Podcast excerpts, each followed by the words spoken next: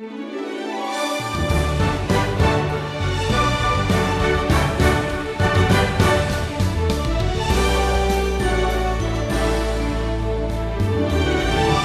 to the Wisdom Journey. If you're new here, Stephen Davey is teaching through the Bible. He's going through all 66 books with a new lesson each weekday. He's currently in the Gospels and is teaching the life of Jesus chronologically. In Luke 10, we meet two sisters, Mary and Martha. They both loved and served the Lord Yet their different priorities gave Jesus an opportunity to teach us the importance of balancing work and worship. A Sunday school teacher asked her kindergarten students what they would do if Jesus came to their home unexpectedly. A little boy raised his hand and said, Well, I'd put a Bible out on the coffee table. well, that's a smart kid. Well, something like that actually happens in the record of Scripture. Today we're in Luke's Gospel again and at chapter 10, and the Lord unexpectedly shows up at a home in a small village. Well, as we go through this, let me let me break down this surprise visit into three scenes. And I want to call the first scene the invitation. It opens here in verse 38. Now, as they went on their way, Jesus entered a village, and a woman named Martha welcomed him into her house. Now, also living in this house is Martha's sister, Mary. Uh, their brother Lazarus, we met him uh, elsewhere in the Gospels. He also lives here, but he isn't mentioned by Luke. Uh, it's possible he was away at the time. Well, when Martha welcomes Jesus into their home, she's also welcoming all his disciples, and, and there's going to be a lot of mouths to feed about now. Now, although the traditional full meal is not until later in the day, she's she's not about to serve crackers and cheese here. So her mind is already racing through a million details all at once. And after everyone's settled and seated, Jesus begins teaching. Verse 39 tells us here that Mary sat at the Lord's feet and listened to his teaching. Now, with that, I want to move into the second scene. Let's call this the interruption.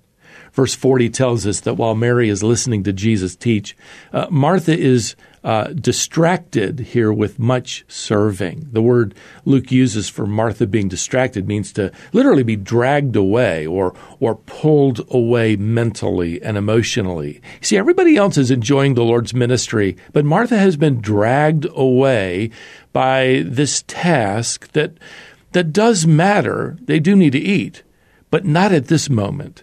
You see, Martha's actions weren't wrong. Her attitude was. Now, apparently, up to the point when Jesus determined it was time to teach, uh, Mary had been helping Martha with all the immediate needs of hospitality. But somewhere between uh, chopping the cabbage and, and, cleaning the carrots, Martha uh, becomes aware that Mary's gone. She's disappeared. So she goes looking for her and she spots her sitting, listening to Jesus. And Martha here literally walks over and interrupts the Lord's lecture. And she says to him, here in verse 40, Lord, do you not care that my sister has left me to serve alone? Well, Martha is being driven, uh, obviously, by her temperament, her nature, what we might call her wiring. Uh, and her wiring is to, to show hospitality, to put on a feast. And she just can't uh, bring herself to offer anybody a sandwich. It has to be a full meal, even though this is not the time of day for it. See, Martha is allowing her pride to govern her gift of hospitality. So here she is. She's pressing full steam ahead in her preparations and serving, and she's missing this incredible moment of learning at the feet of the King of the universe. However, there's another problem buried here in Martha's complaint that surfaces, and frankly, it surfaces in our own lives to this day. She says to Jesus here, Tell, tell her then to help me. You see, in essence, what she's saying is, what I'm doing is more important than what my sister's doing. Lord, you need to make her serve you like I'm serving you you need to make her see the need like I do. She needs to think like I do. Don't we at times complain to the Lord just like that? Lord, why can't other Christians think like I do? Why can't they see the needs out there like I do? Why can't they serve you like I'm serving you? This is the spirit of Martha. Now, Martha's passionate about serving her guests well. This is an important role, and she's no doubt really good at it. But the reality is, she's focused more on herself and her tasks and her desire to serve in her way, and, and she's upset that Mary isn't lending a hand. Well, why isn't Mary helping her serve the guests in, instead of sitting and, and, and listening? Well, there's a principle to learn here. Here it is. Our service to others and to the Lord can be spoiled by a self centered spirit. See, Martha is suggesting that if Jesus cared about her, he would take her side and tell Mary to get up and leave the classroom and go back in the kitchen and help with the dishes. The original construction, by the way, of this complaint implies that she's expecting the Lord to agree with her. She's expecting the Lord to say, you know what? I hadn't thought about that, but you're right. Hey, Mary, why don't you get up and go help your sister in the kitchen? But instead, the Lord moves us into what I'll call scene three, and this is what we could call the instruction here in verse 41. But the Lord answered her, Martha, Martha, you are anxious and troubled about many things, but one thing is necessary. Now, follow this. Martha's problem is focusing on something that at the moment doesn't matter as much as something else. Jesus is not telling her, Martha, everything you've been doing doesn't matter. No, he's saying, Martha, everything you've been doing is distracting you at this moment from something better. You love to serve. And yes, we need to eat.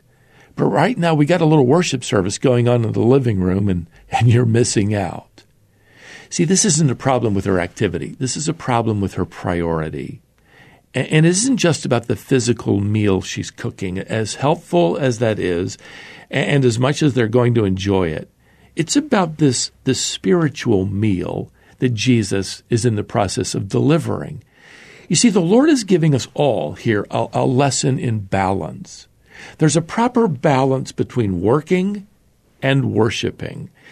Beloved, there will always be a thousand responsibilities that are going to keep you from worshiping, sitting at the Lord's feet. See, this scene is included in God's Word because the Lord knows we have the same uh, little tug of war going on in our own lives between responsibilities and relationship. And often it's easier to be occupied for Christ than to be occupied with Christ. So Jesus says here in verse 42 Mary has chosen the good portion, which will not be taken away from her. Now, the Lord is making a play on words here. We need to understand the word for portion is the same word used for a portion of food.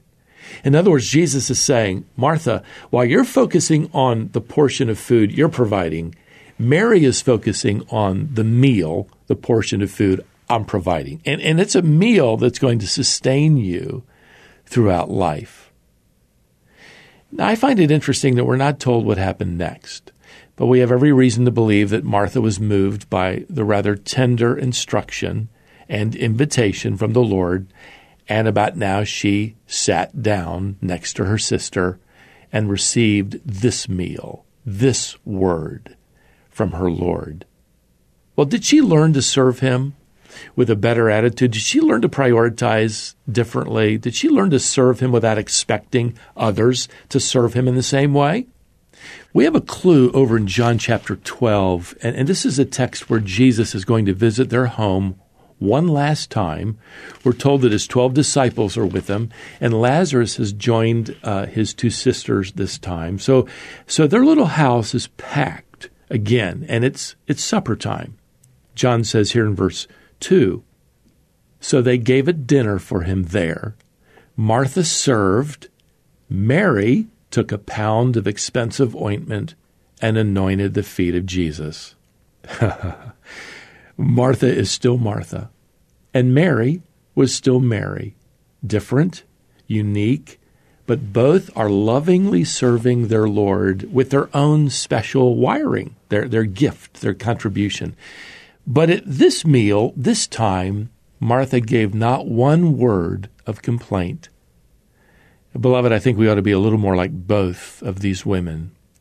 In fact, Charles Wesley, uh, the hymn writer, penned some lines of poetry based on this scene, and his hymn called for balance between adopting the best of both Mary's and, and Martha's service. Some of the lyrics go like this Faithful to my Lord's commands, I will choose the better part. Serve with Martha's hands and listen with Mary's heart. Let's follow that advice. Let's fulfill our responsibilities to the Lord. But at the same time, let's not forget our relationship with the Lord. Let, us enjoy our relationship with Him and go about our responsibilities as we serve Him. Let's serve Him and worship Him today.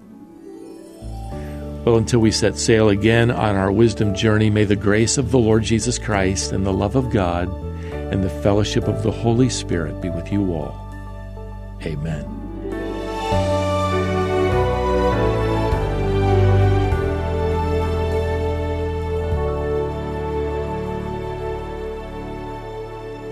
This is the Wisdom Journey, and your guide through all 66 books of the Bible is Stephen Davey. Stephen has a free resource for you today. It's called When the Answer is No. You'll learn five principles for how you should respond when God says no to your prayers, plans, or dreams. Visit wisdomonline.org forward slash no. That's wisdomonline.org forward slash no. And join us next time to continue the wisdom journey.